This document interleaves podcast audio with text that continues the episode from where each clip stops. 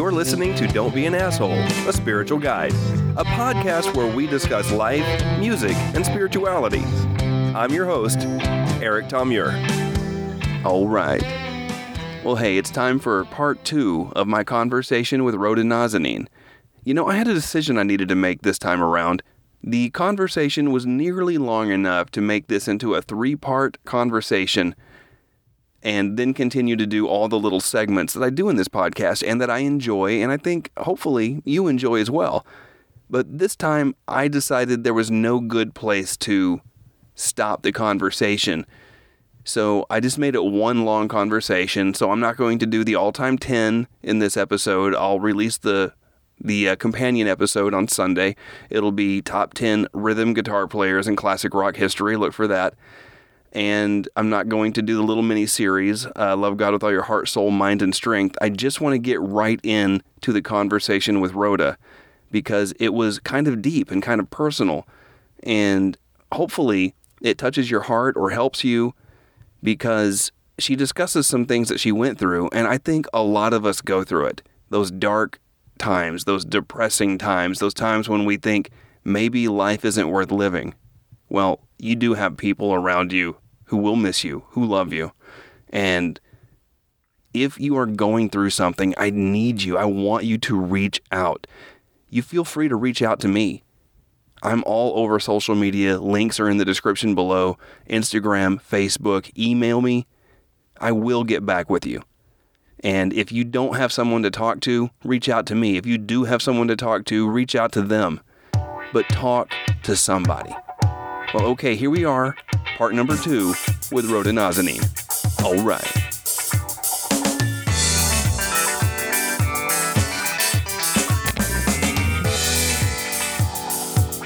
Why don't we dig in a little bit more to your in ministry and how I got to know? You, you were introduced a lot as the first, what is it?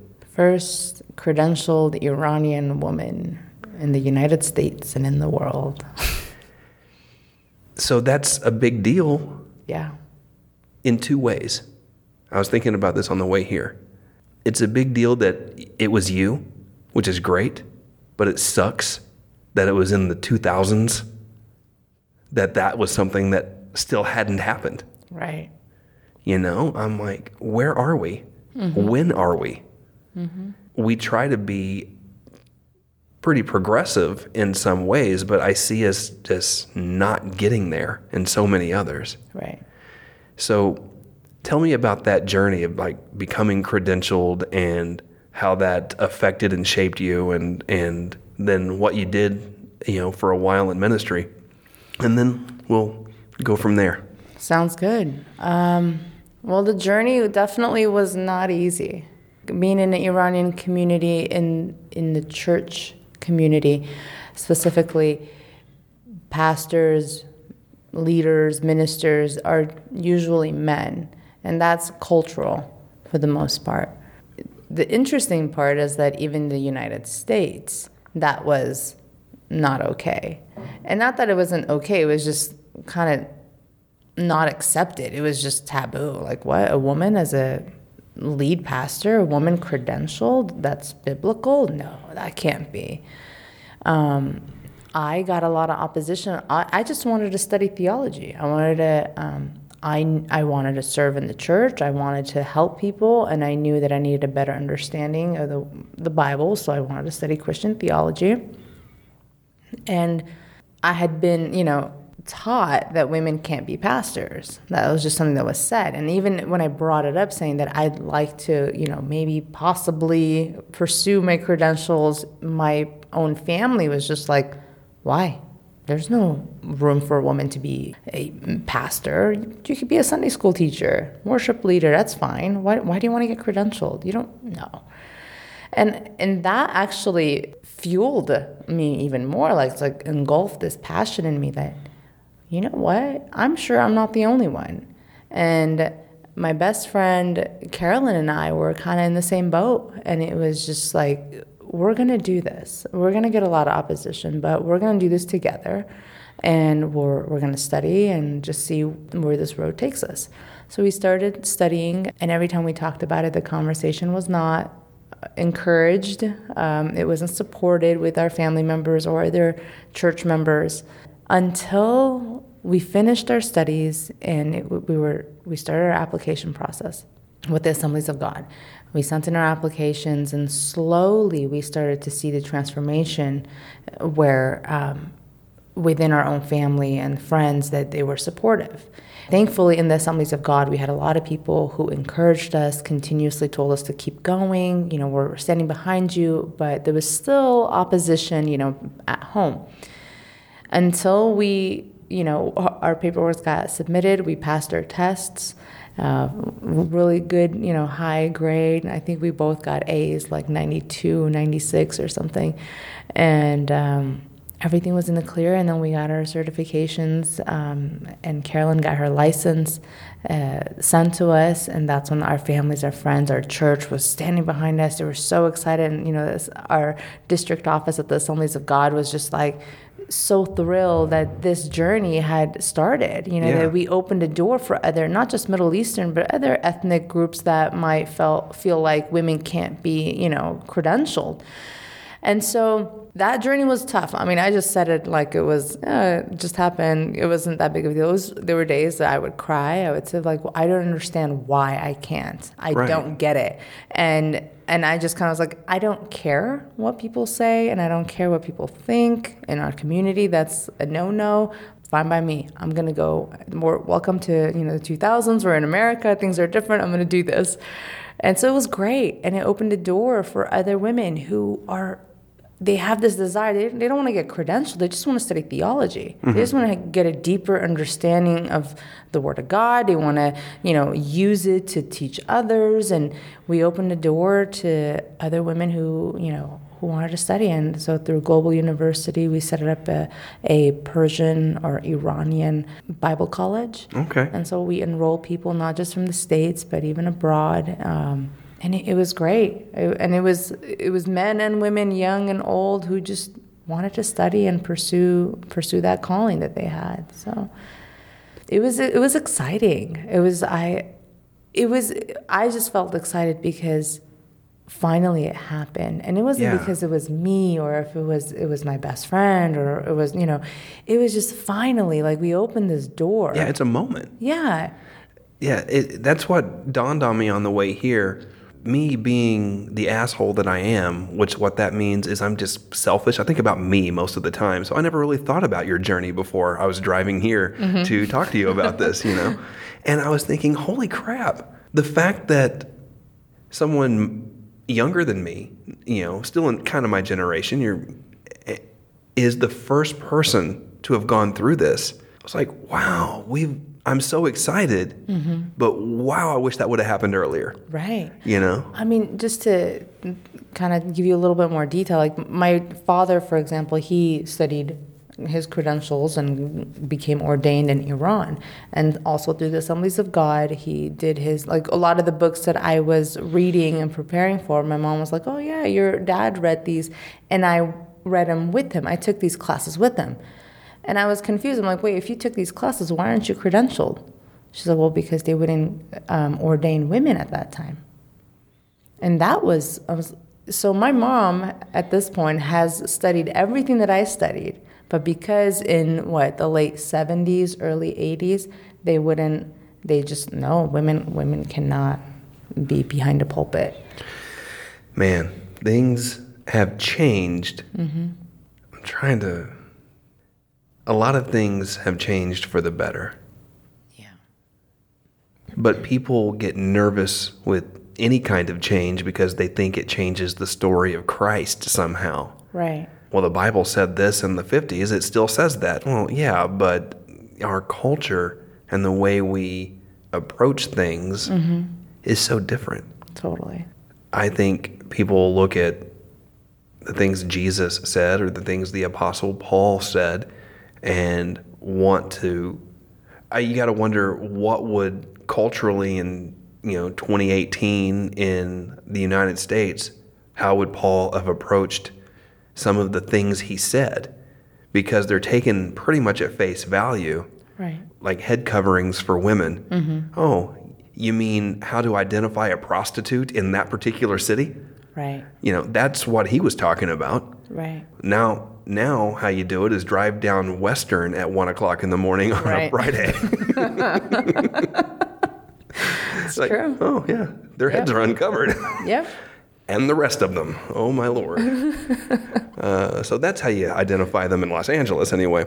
And so I think Paul would have been like, hey, I don't think he would have mentioned head coverings in 20, you know, 2018. It's so important to look at the culture. It's so important to look at the history. It's so important to look at what's going on when you're interpreting any ancient text, Yeah. scripture, scripture or any other religious text or any historical text. Anyway, that's a tangent. Yeah.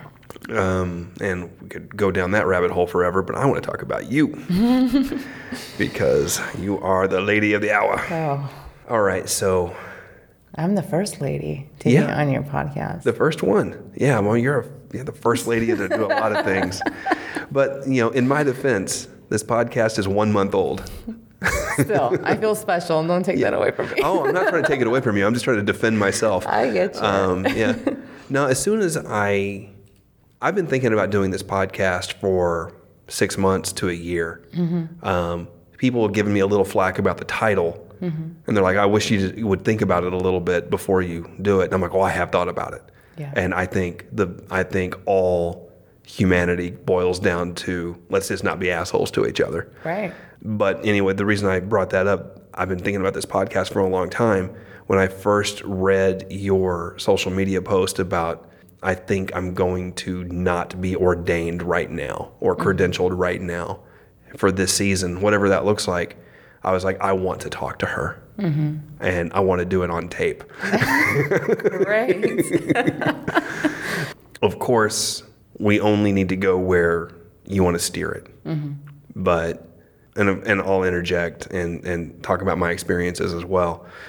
Yeah. So, the entire time I lived in LA, you've been involved. I moved here in 2005. Were you already credentialed at that point, or when did no, I got credentialed in 2013. 2013? I spent a lot of years not being real involved with the network or the district because I was so involved in the group I was involved in. And mm-hmm. I worked for someone who was like, I'm I'm basically all you need. I'm your conduit to everything outside of here. So mm-hmm. so he was like, Have you ever held up a quarter to the sun? And we're like, Oh, see the quarter blocks out the sun. Right. A narcissist is a quarter that blocks out the sun. Right. So I wasn't really heavily involved. But once I got involved in the network, you were there. Mm-hmm. And I saw you at, I, I met you at, and Carolyn both at a missions thing up in Ventura is when I first met you guys. Mm-hmm. And uh, so as far as I knew, you know, you guys were just always there. And we're the cool kids on the block. and I'm like, uh, you know, kind of took me back to high school or middle school. I was like, am I allowed to go up talk to these cool kids? you know, but you guys were al- always there. And so, and you were involved and in the under 40 ministry and in women's ministry, being the first Persian woman credentialed in the world with the Assemblies of God had to be kind of a burden when you decided to say, I'm done for now. Mm-hmm. So, walk me through whatever you want to walk me through with that. It's funny because the year that I got credentialed, and you know, it was basically everywhere that I would show up, whether it was a small gathering, a meeting, or a conference, it was mentioned. It was a big deal. And at one meeting, I'll never forget, I will not mention who said this. Um, someone introduced me, like, oh yeah, this is Rhoda Nazanin. She's the blah, blah, blah, blah. And then we all, I was like, yeah, they're like, everyone's like, congratulations, this is great. I was like, yeah, thanks, thanks. And then this individual turned around, like, well, don't mess it up for the rest of them. And that comment stuck with me. I, and I was just like, oh, oh my gosh, like, I have to hold this title. I next I gotta get licensed, then I gotta get ordained. I need to plant a church or become a missionary. I gotta do stuff so that this encouragement that's there for women, uh, you know, it continues. Like uh, there's this burden. It has to have been a white dude Like, it was a white person. a white person. it, it's like I don't feel any pressure to not screw it up for other white guys. It was interesting. I, I, I wouldn't expect because was another ordained minister, Mm-hmm. you know, and I was just kind of like, wow, okay, cool. And at that time, you know, you're just getting started. You're, I had been part of the Assemblies of God since I was born. My Mm-hmm. parents were AG ministers from the beginning, and so when we came to the states, we were immediately involved with the Southern California Assemblies of God district office. And so when I went into youth ministry, I connected. So I've always been part of the AG family. And then I worked at the AG office in SoCal.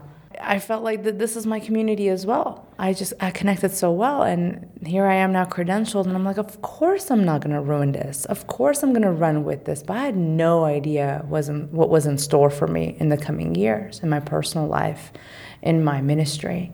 In 2015, 2 years after I got credentialed, eh, in my personal and ministry life connected together, things hit the fan, mm-hmm. To say the least. Things got really ugly for me in my personal life, and which led to me not being in a healthy place to be part of a leadership team. I recognized it immediately and I stepped down from my position, held on to my credentials for another year or so, but those that year and a half was just hell for me. I slipped into depression. Yeah. Um, for a year, I just thought I was just sad, you mm-hmm. know. Until 2017, I just things got ugly for me.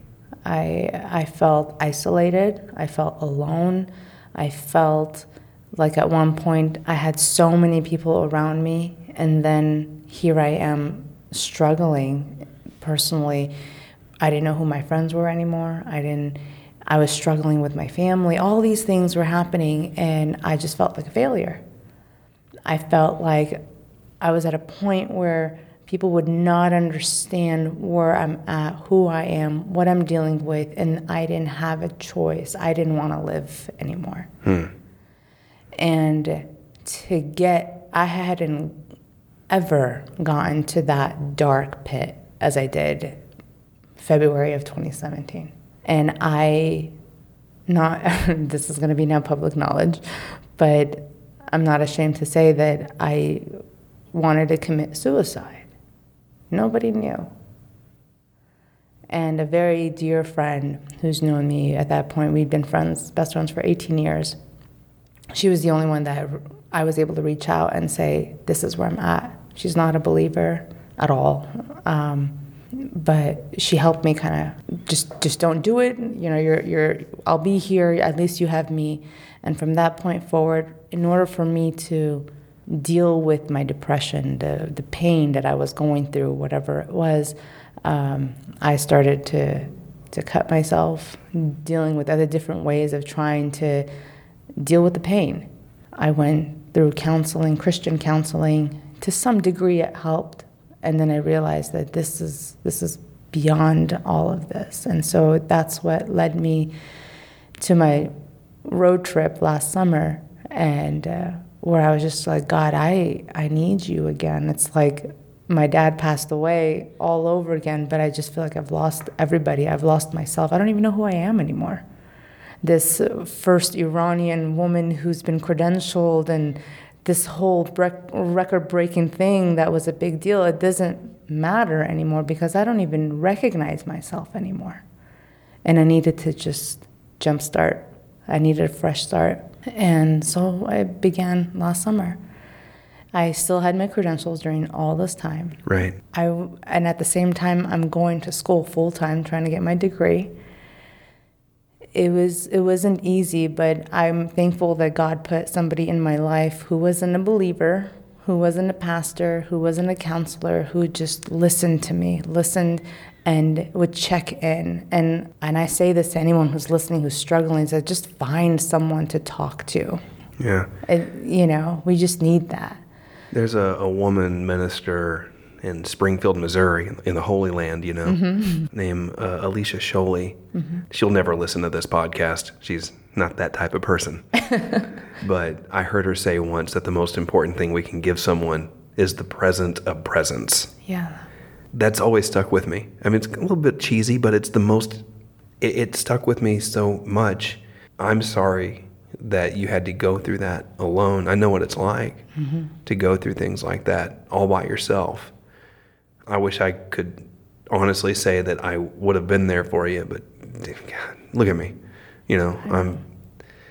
I, I hate that you went through that, and so I'm glad that you're here with us now. Yeah, me And, too. Uh, and uh, we're be able to talk through this. And I hope that somebody who may be listening to this would go, "Yeah, I need to find someone to talk to." Yeah. And- but that's the thing. When I went through some of the darkest times of my life, nobody reached out. I'm lucky that I, I'm married. I got three kids, so I'm not. I can't be alone. I desperately want to be sometimes. so I always have somebody at least checking in on me Right. that way. I spent a year and a half out of ministry with no with my credentials, and then I finally decided that it just wasn't worth it to me anymore.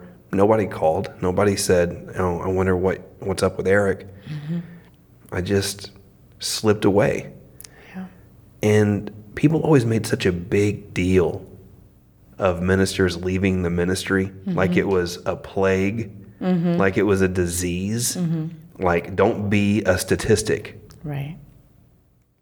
Well, we're all statistics in one way or another. Mm-hmm. I just didn't want to do it anymore. Right. At that point, who knows what the future holds? I've learned never to say never. Mm-hmm. But when I went on, I can't officially call it a sabbatical because we don't do those. Mm-hmm. when I spent about three months leaving Chi Alpha before deciding what was next, I thought I might pastor a church, go on staff somewhere, or become a lead pastor. And I had some good interviews and I had some really weird, bad interviews. Mm-hmm. But about six months in, I just decided I was happier not doing it than doing it. And that was a big sign for me mm-hmm. that the further away I got from spending all my time, now I miss certain things, mm-hmm. obviously. And the, the thing I, I think I miss the most isn't the preaching, but the studying for the sermon Right. because it's exciting. What I've learned is that, and I always thought that pastors preached out of abundance, but I've learned that we preach best out of lack. Yeah. That the thing that we need to study and learn the most is are the things that we can spark the most passion and interest in other people because they recognize the vacuum in their own life because we're like, hey, this is something I just learned. N- Instead of like the sermon that I preached a thousand times, Right. uh, the thing that I know the best. People think that preachers, some preachers do, some preachers only talk about what they know the best. Right. I'm like, learn something new, asshole. Yeah. You know, That's a good way to put it. yeah, you know, like see what God's telling you right now, because that that could be interesting oh, for ev- totally. for all of us. Totally. So anyway, I just I really feel you. I've gone through some really dark times. Mm-hmm. Is depression one of those things that I grew up in a church that's like, you know, no Christian should be depressed. Yeah. And so I just felt so isolated because I grew up with depression. It's a real thing that's been in my whole, my life, my whole life. Yeah. I've never gone to get diagnosed with it because uh, I, I can't afford a pre-existing condition. you know, insurance would just eat me up. Yep. Disregard that, insurance listening people. Um, nah, they're not going to listen to this. No one, everyone who's a real asshole doesn't want to change. Um, but I grew up just thinking it was wrong that depression wasn't something that believers should have. So I was like, well, and I always had people like, "Where's your victory? Where's your joy? Where's your peace?" I'm like, I don't know. I don't know if I've ever truly been happy. You know, I Right. would tell people, and they just didn't know what to do with that. And so when I left ministry, I was just in another. I, I mean, bad things happen, and it's good. You know, grieving is different than depression. Mm-hmm. When my wife had a miscarriage a few years back, we grieved. Mm-hmm. It was real grief. It was acute grief. Yeah. But depression is a more dull, long lasting pain. Totally. There's not a sharpness that comes in. It's just, why don't I feel like getting up today? Mm-hmm. Why do I feel like eating a whole bag of chocolate chips? Yeah. Why, you know, nothing makes me, everything that makes me feel good for a second makes me feel horrible later. Yeah. And I mean, it's a real thing. And it's a, it's a thing that we've got to be able to get out in the open, take the band aid off, let the sunshine and the Yeah. air hit, and say, hey, we struggle. Yeah. We go through these things. Would someone please give me the present of presence? exactly. So, what else do you want to tell me? Please just open up about everything. Everything. I want to know everything. Um, I don't know. Let's see. Hmm. I don't know. Uh, just to touch base on what you said regarding depression in the church, I just I hope that other people who are listening. I don't know why. I just feel like it's n- n- the need to say this that it's okay to be depressed, and I think there's a stigma or th- depression is a taboo. We don't want to talk about it, um, and we need to get okay with talking about it. Yeah. And I, what I struggled with, or what I noticed people struggled when I said, I'm depressed. They were like, oh my God, I, what, what do you need? What do I, they just did not know how to respond. What people need to realize is that when someone is struggling, whether they're depressed or anxious or whatever that they're dealing with that involves their mental health, is they just want someone to listen. You don't have mm-hmm. to do anything. Right. You don't have to say the right words. You don't have to hug. You don't have to do anything. Please don't. Don't. Sometimes, yeah, you know. sometimes just please leave me alone. But just listen. Mm-hmm. Because what we're feeling is no one understands what I'm going through. No one cares. And I'm alone. I can't go on like this. And that's what leads. And yes, we can turn to God. We pray. I would pray for hours. I would listen to worship songs. I'd be bawling my eyes out in the car listening to worship songs that just, because I, I just didn't know what to do with all of this pain, you know? Mm-hmm. And it helped. But at times, we need someone tangible. Right. We're looking at them, they're looking at us. And yes, sometimes there's that touch on the shoulder. That's comfort. That's, Yeah. that's where peace starts to roll in, and someone cares. Someone gives a damn about me. Yeah. And that is what matters for someone who's struggling. Now, maybe my experience might be different from someone else's, but all I can say is that be present mm-hmm. for someone. I mean, I can't stress that enough because I know you and I are not the only ones who have gone through this. Right. There's so many, not just ministers, other people out there who have struggling with this, but we choose not to talk about it in the church. We choose not to talk about it in our communities because we don't know how to address it. We don't know how to respond. It's uncomfortable It for is. people. And, you know, we're, we all walk around in our little bubbles and we walk around saying, oh, you know, I'll pray for you. God bless you. Right. And, okay. My whole ministry has sur- been focused on that, that Mark 12, 30, and 31. Love God with all your heart, soul, mind, and strength. Mm-hmm. Right. Love your neighbor as yourself, which boils down to love God, love people, and don't be an asshole. Right. I don't think that we can sit around saying how much we love God if we're not giving people Yeah. the time and the effort because loving people is where the hard work comes in. Yeah.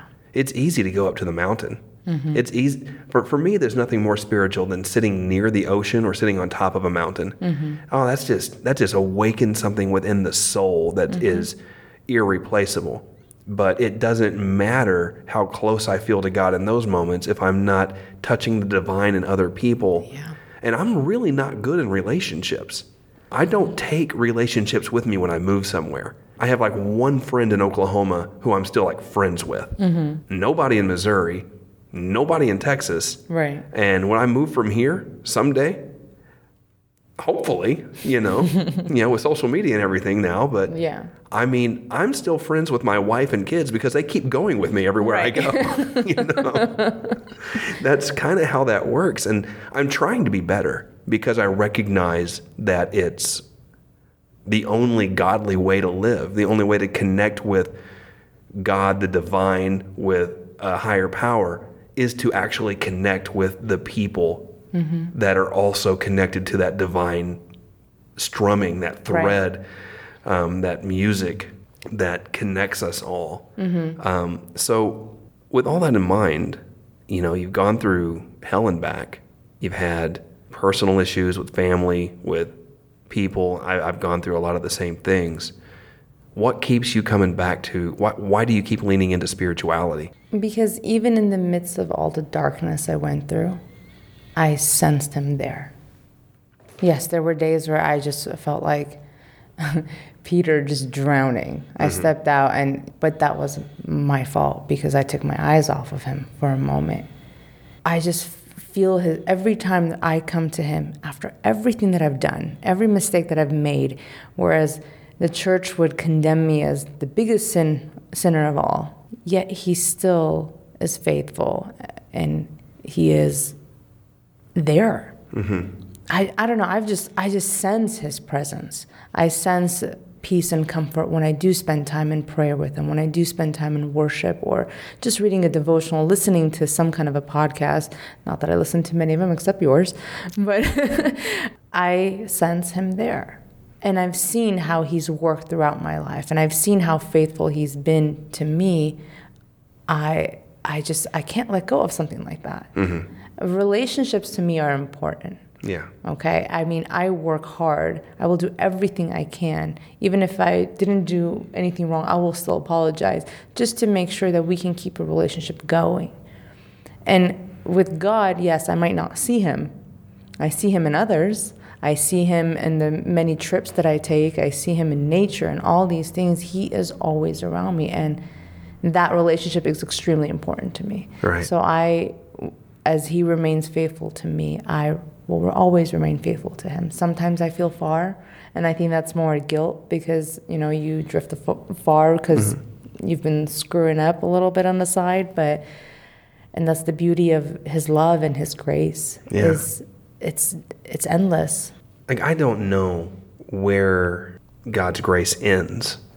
You know, it doesn't seem like it does. Right. People talk about messing up or talking about the sin in their life. I mean, I know that you got to lean into a relationship with God, but man, I'm tired of people always leaning, always talking about messing up like mm-hmm. that drives God away or something. Right. I'm like, it doesn't. No. I don't know. I, I need to unpack a few things in my own my own life mm-hmm. because I'm I'm reevaluating.